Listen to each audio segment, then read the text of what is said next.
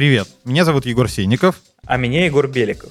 Мы кинокритики, и это подкаст «Как в жизни», который мы делаем вместе с онлайн-кинотеатром «Окко». В этом подкасте мы смотрим на то, как жизнь влияет на кино, и как кинематограф берет лучшее и худшее из окружающей нас реальности. Я не знаю, как для Егора, но для меня лично это очень важная история, потому что я работаю кинокритиком с 19 лет, и все, что я знаю о жизни, я узнал из кино фактически.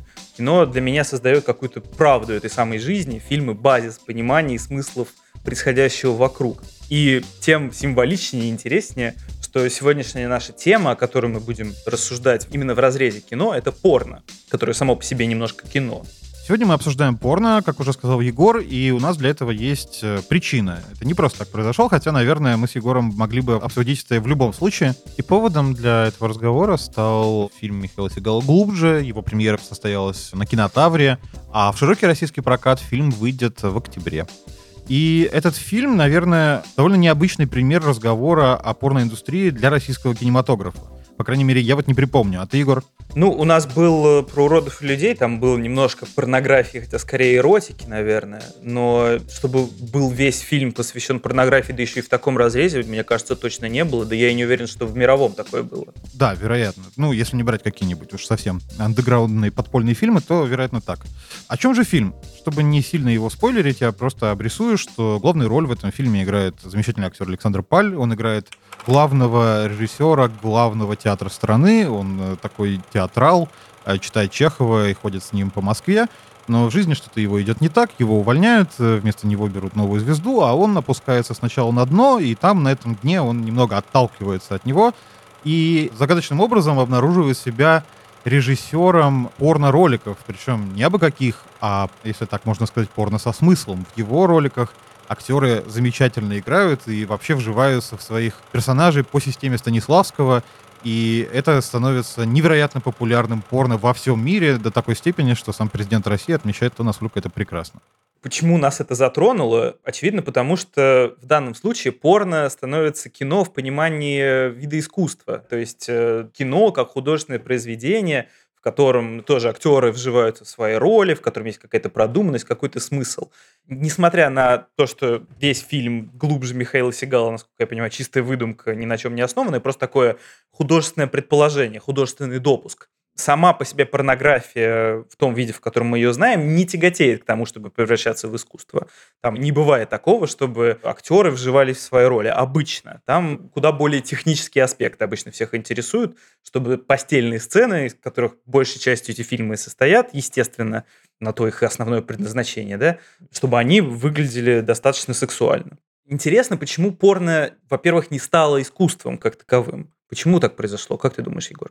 Я думаю, что причин тут несколько. Во-первых, конечно, порнография как жанр существует э, не одно десятилетие. Это понятно, что в кинематографе сравнительно недавно появился, но опять же вместе с кинематографом. Да, иначе его не на что было бы снять. Если бы не было камер, то тогда бы и порно не появилось. Логично. Но мне кажется, что порнография всегда существовала на границе человеческой жизни, в том маргинальном пространстве, о котором обычно люди не говорят и о котором говорить не принято. И уже это ставит его в заведомо более слабое положение. Понятно, что когда, не знаю, а, живописцы-академисты писали голую натуру, это нельзя назвать порно, это, конечно, не в этом был смысл, и не смысл был не в том, чтобы сексуально удовлетворять зрителей этих картин. Но, конечно, они заигрывали с этим маргинальным миром, пытаясь взять из него то, что, по крайней мере, можно было показывать публике. Да, с другой стороны, снимать порно как художественное произведение тоже нарушает его изначальную задумку, потому что не для этого его смотрят, для того, чтобы насладиться игрой актеров. Там наслаждаются, наверное, игрой актеров, но несколько в другом ключе. Да, безусловно. И в этом смысле, на самом деле, как раз интересно, что фильм Михаила Сигала нас вдруг ставит в ту ситуацию, где не только порно в какой-то момент становится искусством, но и порноактеры в какой-то момент отвергают саму порнографию как жанр и становятся просто актерами, хорошими потому что их этому научили. Интересный момент, что порно предполагает собой сцены несимулированного секса, так? И в художественном кино же они тоже иногда встречаются. Это редкость, и коллекционеры, и культисты, то есть поклонники культового кино обычно охотятся за такими картинами, за такими сценами. Но обычно это очень редко бывает, и чаще в этих сценах сейчас играют профессиональные порноактеры.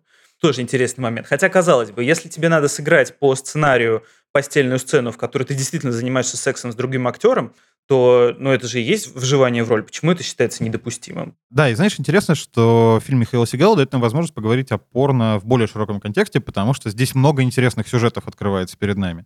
И первый из них, наверное, который я бы хотел обсудить с тобой, знаешь, э, конечно, фильм Михаила Сигала — это такая притча, в которой порно используется как один из элементов сюжета, но в целом это, конечно, не имеет никакого отношения само по себе к порнографии, и то представление о том, как она снимается, на самом деле в этом фильме предельно условное. Там, собственно, два актера, оператор и все. Это понятно, что современная порноиндустрия гораздо сложнее. А вот как тебе кажется, что в этом фильме подразумевается под порнографией? Это же, наверное, метафора чего-то. Это все не просто так, правда? Знаешь, Михаила Сигала можно предпонять и предположить, что это все, конечно, не просто так. Это и в какой-то степени политическая сатира, потому что нет ничего случайного в этом фильме появляется вновь Игорь Угольников, он вновь играет президента России, в скобках Владимира Путина. Удивительный фетиш у человека. Да, который сидит в чистом поле, есть печенье юбилейное, потому что так всегда ведет себя Игорь Угольников в фильмах Михаила Сигала, ничего не могу с этим поделать. Понятно, что когда мы видим сцену, когда герой Паля обучает э, персонажа Сергея Брунова, который такой, знаешь, собирательный образ всех телеведущих госканалов, которые громят какой-нибудь Запад с утра до вечера, и Пали обучает тому, как правильно и доверительно говорить теми же самыми приемами, которыми он обучал актеров порно, понятно, что здесь за вот этой полуироничной, полусерьезной метафорой порно как основной идеи России, причем там прямо говорится, что вот глубина русского порно должна изумить весь мир, и там сидят китайцы на приеме у президента России, и как раз для них глубина должна быть, на самом деле, показателем того, насколько Россия интереснее в геополитическом противостоянии с Западом, чем другие союзники.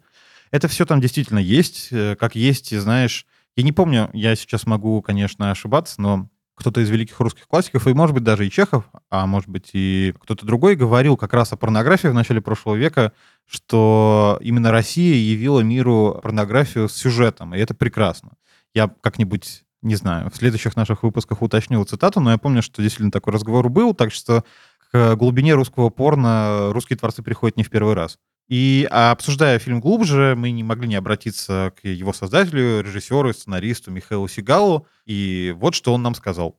Фильм глубже продолжает линию рассказов, будучи соткан из какого-то абсурдного юмора и комедий положений, и в результате становясь социальной сатирой. И в процессе написания сценария я придумал перенести одного из персонажей из одного фильма в другой – Иногда бывает так, что режиссер снимает какого-то актера в своих фильмах, а я просто взял персонажа и поселил его, что-то вроде франшизы, из одного фильма в другой. Это «Президент России» в исполнении Игоря Угольникова. В фильме «Рассказы» он уже был президентом, и вот теперь еще раз. И это во многом является центрообразующим моментом, что в результате это социальная сатира, и все, что крутится вокруг этого, та комедия положений, а именно история с веселой, неунывающей группой порносъемок, у которой есть определенные приключения, это только повод для того, чтобы войти в сатирическую часть фильма. И там главный герой и предводитель этой порно-кинокомпании в исполнении Александра Паля столкнется с президентом в исполнении Игоря Угольникова – и посмотрим, что из этого получится. Ну и, конечно, мы не могли не спросить исполнителя главной роли в фильме Михаила Сигала глубже Александра Паля о работе над фильмом и о том, как ему далась эта роль. В этом фильме вы увидите, как я, как когда-то Сильвестр Сталлоне в свои ранние годы снимался в порно и был итальянским жеребцом. Здесь я русский жеребец. Вот интересно, ты, Егор, проводишь э, параллель э, с Чеховым или каким-то другим писателем, которого ты не можешь вспомнить. Начало 20 века. Вообще порнография имеет длительную историю в кинематографе. Фактически они почти одногодки, ну, то есть они не так далеко друг от друга по возрасту. Когда изобрели камеру, почти сразу подумали, что можно вести бы ее на голое тело. Так это или не так? Да, безусловно, это так. А вообще порнография как явление — это, конечно, штука, которая всегда с нами. Мы можем провести линию от древнегреческих и античных ваз к средневековым таким полузапретным рисункам, к фотографиям времен викторианской поры, которые распространялись подпольно, и прийти к кинематографу на самой его заре. Мне кажется, что первый порнофильм появился не сильно позже, может быть, через полгода, может быть, через год после того, как появилась возможность просто снимать кино. Так что порнография, конечно, это та штука, которая всегда была рядом с нами, всегда была рядом с кино и всегда существует в нашем сознании. Но мы, тем не менее, вот так открыто говорить они начали совсем не так давно. И, конечно, чем энергичнее развивался кинематограф, чем энергичнее в нем появлялись новые приемы, инструменты, развивался монтаж, тем становилось изощреннее и порно. Первые такие подпольные показы порнолент в Париже происходили еще в конце 19 века, и с тех пор, в общем, в мире эта индустрия только росла и процветала. Конечно, говоря о порнографии, мы сейчас должны вот прямо на этом моменте сделать важное разделение, потому что многие люди часто путают, это очень важно. Включая в том числе, например, российские суды, которые нередко путают эти понятия. Да, и вот они, безусловно, и это для людей, конечно, выходит дороже. Вот есть порнография, есть эротика. Чем они отличаются друг от друга? Поделись знанием как я это вижу и как видит это обычно законодательство Российской Федерации, которому я истово следую, Порнография — это какое-то произведение, которое создано только для того, чтобы кого-то возбуждать, что в нем не подразумевается художественный разрез этого. Эротика чаще подразумевает это, то есть она использует как голую натуру, как э, художественный прием, как художественное средство. Правильно, нет? Да, мне кажется, так же, хотя, знаешь, все равно у нас будут пограничные какие-то истории. Вот режиссерская версия «Нимфоманки» фон Триера — это порнофильм, это эротика? Что это? Это, как знаешь, с вопросом про ready-made art. То есть, когда писсуар ставят в музее, он перестает быть писсуаром и становится произведением. Тут и так же. Типа, если этот фильм показали на Берлинском фестивале, есть намного больше предпосылок к тому, что, скорее всего, это не порнография, это так было сделано нарочно. Ну вот у меня такая идея. Хотя, с другой стороны, сцены, а иногда и целые фильмы, в том числе с кинофестивалей, в том числе с мировых и большой тройки, появляются на том же порнхабе прям регулярно. Я прям за этим наблюдаю лично, держу руку на пульсе, ребят. В конечном счете эта разница всем более-менее понятна и уловима, но надо помнить, что здесь есть нюансы и что не все так просто. Вот мы с тобой говорили о заре порнографии, о том, что она всегда с нами, где-то рядом. И это все прекрасно, но у порнографии была золотая эра. В 70-х годах это вполне устоявшийся термин, хотя многие могут счесть, что золотая эра у порнографии происходит прямо сегодня, когда порно стало настолько много, что оно стало частью мейнстримной и обычной жизни. Так или иначе, я знаю, что ты очень любишь эту тему, Поэтому даю тебе возможность наконец-то оторваться и поделиться с нами своими знаниями об эпохе порношика и о кинематографе порнографии 70-х. Я сначала перескочу немножко вперед и дополню про золотой век сегодня. Наверное, имеется в виду скорее технология. То есть э, сегодня порно снимается примерно на том же технологическом уровне в плане производственного процесса, продакшена, что и обычное кино. Поэтому, наверное, можно было бы назвать сегодняшнюю эпоху золотой, но у нас такая эпоха, что я бы ее золотой не назвал при всем желании. Возвращаясь к эпохе по-настоящему золотой, блещущей бриллиантами действительно в 70-х случился неожиданный переход э, порно как жанра, такой фазовый переход от полумаргинальности, о том, что об этом было говорить не принято, это было не принято смотреть и обсуждать, к тотальной легитимности, как это произошло. Первый фильм, который считается э, таким э, этапным для эпохи порно-шика, так называемый, это фильм, грустный фильм, по-моему, называется, или блю фильм Энди Уорхола, первый фильм всенародно признанный фильмом который содержит полностью сцену несимулированного секса, и его много обсуждали, в том числе как художественное произведение. На него писал рецензию главнейший американский киножурнал Variety. Там нету даже сюжета, там просто разговоры про Вьетнам и несимулированный половой акт. С этого момента начинается расцвет жанра, появляются настоящие порно-кинотеатры, которых непрерывно крутят порно. Сами фильмы, важнейшие, во всяком случае, выходят чуть ли не в широкий национальный прокат. Таким образом становится, например, популярен и известен фильм «Глубокая глотка», всем известный, с Линдой Лавлейс. Про нее потом сняли аж целых два биографических фильма про ее тяжелую судьбу. Это было прекрасное время, и, знаешь, мне кажется важным сказать, что вот этот бум порно-кинотеатров, а это действительно был бум, надо сказать, что вот, например, я не знаю, Джек Николсон спокойно всем тогда рассказывал, что вот он сходил в порно-кинотеатр и посмотрел «Глубокую глотку». На «Глубокую глотку» писали действительно рецензии важные журналы. Порно вроде бы как стало чем-то легитимным. И, конечно же, практически сразу, довольно быстро, по крайней мере, на этот новый паттерн общественного поведения отреагировал кинематограф. Мне кажется, что здесь самое место вспомнить о нескольких фильмах, в которых порноиндустрия и порнография как жанр играла важную роль для вполне себе мейнстримных фильмов. Мой любимый пример — это фильм Пола Шредера «Хардкор». Для тех, кто не знает, Пол Шредер — это блестящий американский сценарист, который написал э, сценарий к четырем фильмам Мартина Скорсезе, включая «Таксиста» и «Бешеного быка». И в какой-то момент он э, сам стал режиссером. И по собственному сценарию снял фильм «Хардкор», который на русский язык переводится как-то довольно безумно, то ли жесткая порнография. Жесткач жесткач, да, то есть каким-то таким довольно заковыристым образом. Но так или иначе, это прекрасный фильм, в котором главный герой очень религиозный и очень протестантский человек, живущий на севере Америки. У него есть дочь, и он ее очень любит, и при этом воспитывает ее в строгости и послушании. И в какой-то момент он сталкивается с проблемой, что вот он, живя на своем севере, преисполнен протестантского духа и практически кальвинизма, он э, сталкивается с тем, что дочь от него сбегает, и он ее не может найти, хотя прилагает для этого довольно много усилий.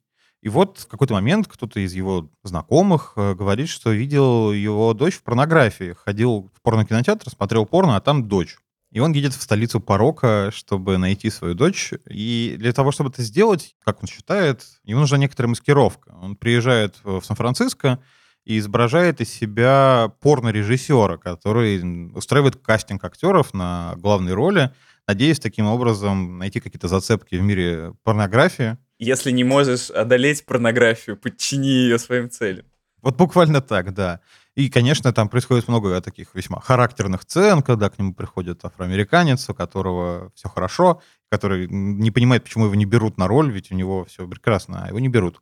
Но так или иначе, чем дальше, тем глубже опускается на дно главный герой, который окружен какими-то бандитами, маргиналами, проститутками, порноактерами. В общем, все вокруг для него ужасно и отвратительно. Единственное, что для него такой свет в конце туннеля, это его дочь, которую все-таки находит и спасает из лап этой страшной, неприятной порноиндустрии. Вот в этом смысле, мне кажется, что фильм «Хардкор», он интересен и тем, что он, с одной стороны, довольно подробно живописует э, нравы порно-мира, по крайней мере, так, как это видится Пол Шредеру, которого, знаете, этот фильм, вот как и «Таксист», он выдержан в таких мрачных, нуарных тонах, там неприятные люди, которые живут на дне, мокрый асфальт, неоновый свет, в общем, все прям как в «Таксисте». Но при этом надо сказать, что и для порноиндустрии, для людей, которые в ней оказались, он находит свое сострадание, он понимает причины, почему они там находятся, и, в общем, не рисует их исключительно черными белыми красками, показывая их там жизнь как жизнь отвратительных маргиналов. Нет, для него это явление какое-то более сложное, и, наверное, можно сказать, что оно явно для него не прекрасное, но, по крайней мере, это одна из частей жизни, с которой нужно мириться. Да, и вот прошло 20 лет с э, момента того, как порношик закончился довольно бесславно, и выходит фильм Пола Томаса Андерсона, вторая его картина, ну, все, наверное, знают этого режиссера, такого неоклассика уже, мне кажется, можно не спорить с этим его статусом. Выходит фильм «Ночи в стиле буги», по которому, наверное, все и узнали о существовании такого специфического жанра, когда в порно были настоящие звезды, причем кинозвезды, и в итоге те, кто сыграли этих кинозвезд, у Пол Том Сандерсона стали сами звездами, там Марк Уолберг, Джулиана Мур и так далее. И из этого фильма мы, собственно, узнали, что не все так легко дается порнозвездам, и что это на самом деле тяжелая, мучительная работа, все там плохо заканчивается. Дирк, который главный герой, которого играет Марк Уолберг, подсаживается на наркотики, есть там замечательная сцена, упоительная совершенно, где, значит, Джулиана Мур истерит. Мне кажется, один из величайших монологов в истории кинематографа. В общем, финал нарочно сделан антипорно-шиковым. В этом финале нет никакого шика, а остается только пшик. Также бесславно закончилась история Линды Лавлейс, одной из важнейших звезд эпохи порношика. Все ее знают и знали по фильму «Глубокая глотка», это, считай, первый по-настоящему хитовый порнофильм, который показывали в кинотеатрах, а не только в специфических учреждениях, порнокинотеатрах, которые все знают по таксисту. Сегодня, наверное, достоинство картин, в которых она работала, можно подвергнуть сомнению, особенно художественные. Я думаю, что вот эти порнофильмы уж точно нельзя назвать по-настоящему принадлежащими большому кинематографу. Дело в том, что в какой-то момент э, Линда Лавлейс заявила о том, что ее парень, режиссер э, Чак Трейнер, был домашним тираном, накачивал ее наркотиками, заставлял заниматься порнографией, вообще э, садист, причем не по ее желанию, хотя потом Чак Трейнер и его защитники оправдывали его тем, что это все было по взаимному согласию. И, собственно, тогда Линда Лавлейс становится одной из первых икон тогдашней новой волны феминизма. Ее права защищали во всяких СМИ и так далее. Она э, возглавила, считай, движение против порнографии, приняла христианство. И знаешь, даже надо сказать, что в какой-то степени она послужила катализатором для того, чтобы вторая волна феминизма закончилась, потому что одна из причин, по которой феминистки второй волны поссорились друг с другом, это было как раз отношение к порнографии. То есть часть из них считали, ну, так называем, либеральные феминистки говорили, что порнография — это хорошо, и, в общем, в этом нет ничего катастрофического, а были радикальные феминистки, которые считали, что порнография — это ужасно. Интересно, что конфликт порноиндустрии, феминизма продолжается, собственно говоря, и более того, он расширился, потому что сегодня еще сложнее определить э, степень консента, да, степень согласия съемки актера в видео, потому что сейчас уже непонятно происхождение чаще всего этого видео. Знаешь, ты вначале упоминал, так слегка, что в российском кино тоже был опыт показывания порноиндустрии, ну, в каком-то зачаточном ее виде, тоже как негативного явления. Это, конечно, фильм Балабанова про уродов людей, который является одним из, наверное, самых известных до брата его фильмов. Мне кажется, что мы здесь снова видим вот эту историю, которая потом воспроизводится воспроизводится постоянно, что порнография, она все время представляется как нечто не то чтобы недопустимое, просто нечто ассоциирующееся лишь с грязью и с чем-то вот таким негативным, плохим. То есть э, в фильме Балабанова мы видим в какой-то момент, как жизнь довольно странного человека вращается вокруг э, зачаточной такой эротической порноиндустрии. Он снимает эротические фотокарточки в начале прошлого века в Петербурге. Он снимает такие прото-порнофильмы. Это в какой-то степени такая ржавчина, которая разъедает всю жизнь, и жизнь героев, и его, собственно, и хотя этот фильм такой сюрреалистично метафорический. То, что в данном случае как метафора конца всего, конца века и конца нормальной жизни выступает порнография, мне кажется, тоже довольно симптоматично. И вот здесь мы с трудом, с одной стороны, найдем фильм, где порноиндустрия выступает как такой мир счастья и добра. Даже в современных документалках, которые можно смотреть о реальном устройстве порноиндустрии, мы все равно видим те же мотивы, тех же людей, которые туда затянуты и страдают, тех же людей, которым это, в общем, не то, чтобы нравится чаще всего. Вообще интересно, что именно в российском кино интерпретация порнографии часто возникает следующего толка, что порно — это такая же мясорубка, как и всякое искусство для его автора. Собственно, в «Про уродов людей», как и во многих других фильмах Балабанова, есть такой же мотив, но он э, часто снимает о себе, вообще автор э, в кино часто эксгибиционист, в общем смысле. С другой стороны, есть э, российский фильм, ради которого мы здесь все сегодня собрались. Это фильм «Глубже» Михаила Сигала, в котором порно выставляется как подвид искусства в пространстве художественного допуска этого фильма. Герой, главный, которого играет Александр Паль, он становится первым в истории порно-режиссером с большой буквы «Р».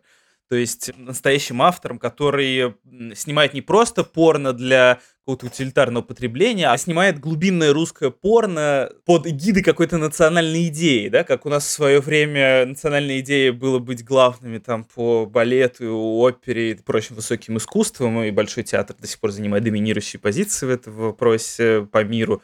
Точно так же происходит и с глубинным русским порно, которое снимает там герой Паля. Да, знаешь, вот ты часто говоришь, что при этом ну, сама порнография жанром искусства действительно не смогла стать. И это, в общем, правда, я с тобой даже не буду спорить, но как тебе кажется, почему тогда получается, что вот мы знаем из последних лет несколько примеров удачных, ну или относительно удачных, когда актрисы из порно становятся актрисами ну, в обычном кино, в мейнстримном кино или в авангардном кино, но так или иначе не в порнографии. Как это происходит и почему, и что это за примеры вообще? Это, кстати, очень интересный вопрос, потому что артисты сопредельных жанров, там, э, музыканты, певцы, они часто переходят в кино. Например, Вадик Королев снялся в главной роли фильма «Человек из Подольска», который вместе с «Глубже» показывается в конкурсной программе «Кинотавра» 2020 года. Но с порноартистами этот переход даже более ясен, потому что, ну, по факту, порноактеры на самом деле актеры. Они в каком-то смысле, возможно, не так уж мастеровито, но играют роль свою. Причем отдаются этой роли без остатка, потому что не каждый киноактер, например, согласится на full frontal nude, то есть на прямую наготу в кадре, фронтальную. Собственно, переход, в том числе Саши Грей в э, большое кино, не заставил себя долго ждать. Она сыграла в фильме одного из самых примечательных живых американских режиссеров на мой взгляд, в фильме Стивена Содерберга «Девушка по вызову» одной из самых недооцененных его работ – она там играет э, действительно эскортницу, как это сегодня называется, но вообще фильм в оригинале называется The Girlfriend Experience, то есть она даже не совсем секс-работница в этой картине, она скорее обеспечивает опыт, э, как будто она твоя девушка, как будто она не просто секс-работница, которую ты вызвонил по телефону, а она формирует с тобой более глубокую душевную связь. Все это удивительно точно сыграла Саша Грей. Почему точно? Потому что ей удалось э, в том числе изобразить присущую этому делу фальш. То есть она не, очевидным образом не гениальная актриса, но ей удалось благодаря этой своей несовершенности в артистическом ремесле, да, в том, что она не освоила метод Станиславского, удалось благодаря этому передать, как на самом деле секс-работница врет активно, даже если она пытается изобразить, э, что она твоя девушка, что у вас не отношения. И в этом смысле «Девушка по вызову» один из самых удивительных фильмов, потому что ты видишь актерскую фальш в фильме, но она тебе нравится. Удивительный случай. Ну и другие были случаи, кстати говоря, когда порно-актеры играли в большом кино, и каждый раз, мне кажется, это было довольно примечательно. Интересно, что и большое кино в том числе многое воспринимает из порнографии так в другую спорную, как 70-е эпоху, в 90-е. В французском авторском кино случился расцвет такого сложного кино, которое тяжеловато, если честно, смотреть, потому что оно такое слишком шоковое, оно пытается надавать тебе обухом по голове, вылить на себя все возможные физиологические жидкости с экрана. Э, это кино называлось «Новый французский экстрим», одна из главных деятельниц его Катрин Брея, и вот у нее в нескольких фильмах, включая картину «Порнократия», сыграл Рокко Сифреди, тот самый, э, мне кажется, до сих пор известный порноактер, Тут понятно, зачем Рока Сифреди позвали в эту картину, да, потому что он в этом шарит, в том, как четко изобразить э, сексуальный акт, даже самый экстремальный, пусть даже в кадре он на самом деле не происходит, но он его сыграет как нельзя лучше. Споры о том, является ли порнография искусством или не является, они, видимо, будут вестись еще довольно долго и ведутся уже значительное время.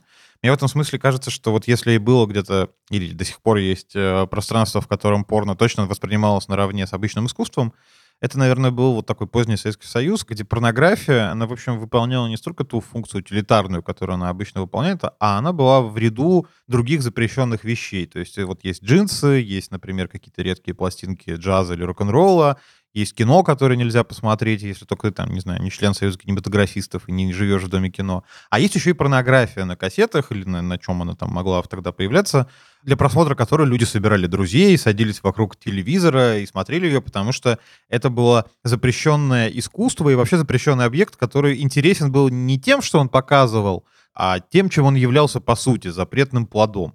В этом смысле надо сказать, что после того, как Советский Союз закончился и холодный занавес упал, для многих людей особой разницы не было. То есть смешение жанров везде, и не только в кино, а и в литературе было абсолютно ну, естественной вещью. То есть на одном и том же книжном развале можно было купить э, Набокова, Гегеля, и вот еще какой-нибудь порно-роман и детективное безумие про агентов там где-нибудь ЦРУ в Африке.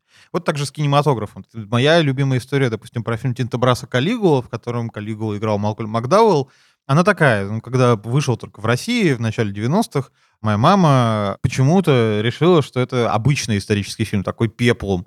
И взяла на его показ э, своих родителей, моих бабушку и дедушку. И они вряд ли, конечно, увидели что-то новое, но в целом тогда это воспринималось, ну, не то, чтобы как естественно, ну, типа, вот есть там разрешенный теперь Фасбиндер, есть какой-нибудь э, Бельферара, а вот есть еще и Тинтобрас, и, в общем, они все где-то в одном пространстве и существуют.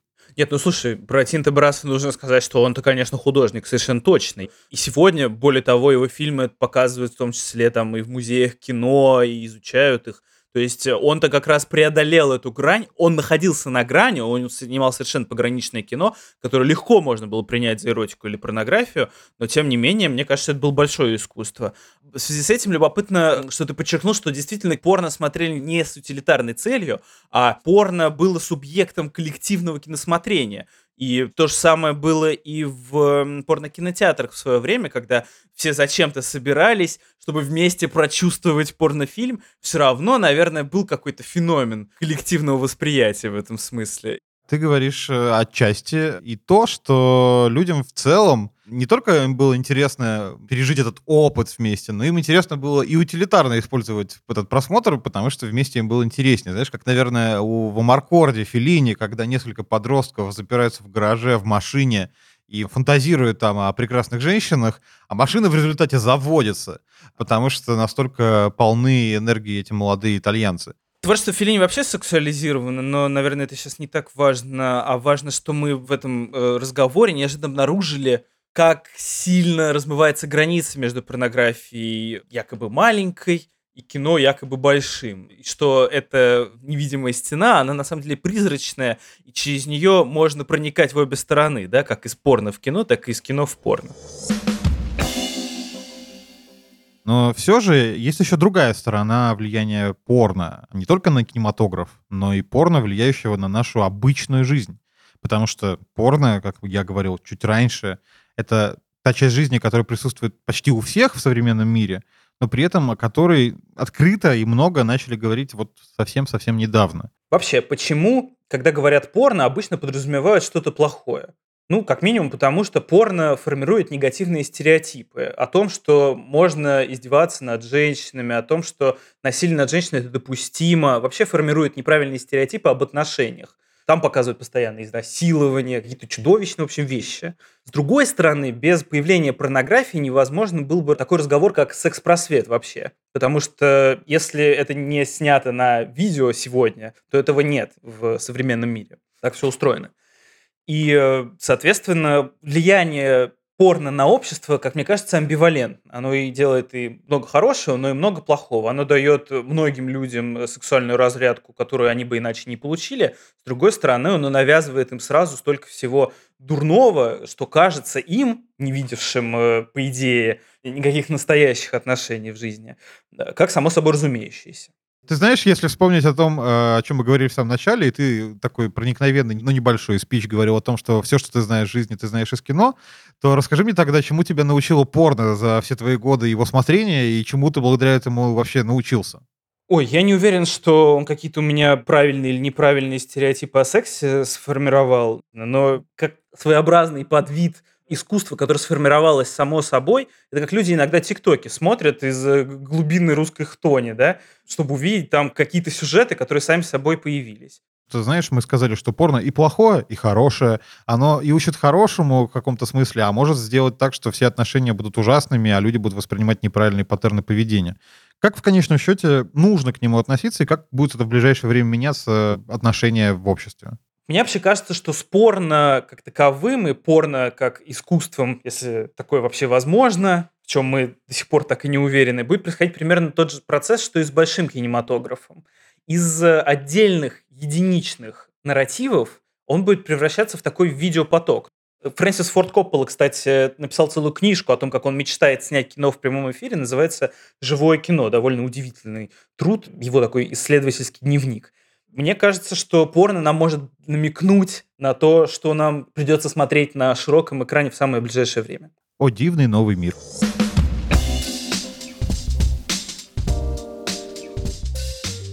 Итак, сегодня мы в новом выпуске подкаста «Как в жизни», который мы делаем вместе с онлайн-кинотеатром ОК, выяснили, что порно тоже может быть немного искусством, о том, что порно оказывает серьезное влияние на жизнь нашу, как отдельных людей и всего общества. А поводом к нашему обсуждению стал фильм «Глубже», и вы все сможете посмотреть его в конце октября, когда он выйдет в широкий российский прокат. Ну что ж, наше время подошло к концу. В этот момент мне хочется сказать, а продлевать-то будете? Это был подкаст «Как в жизни». Меня зовут Егор Сенников. А меня Егор Беликов. Ждите наши новые эпизоды и пишите нам обязательно комментарии везде. Мы внимательно их будем читать и придумывать новые темы для разговора о пересечении кино и жизни. Услышимся. Пока-пока.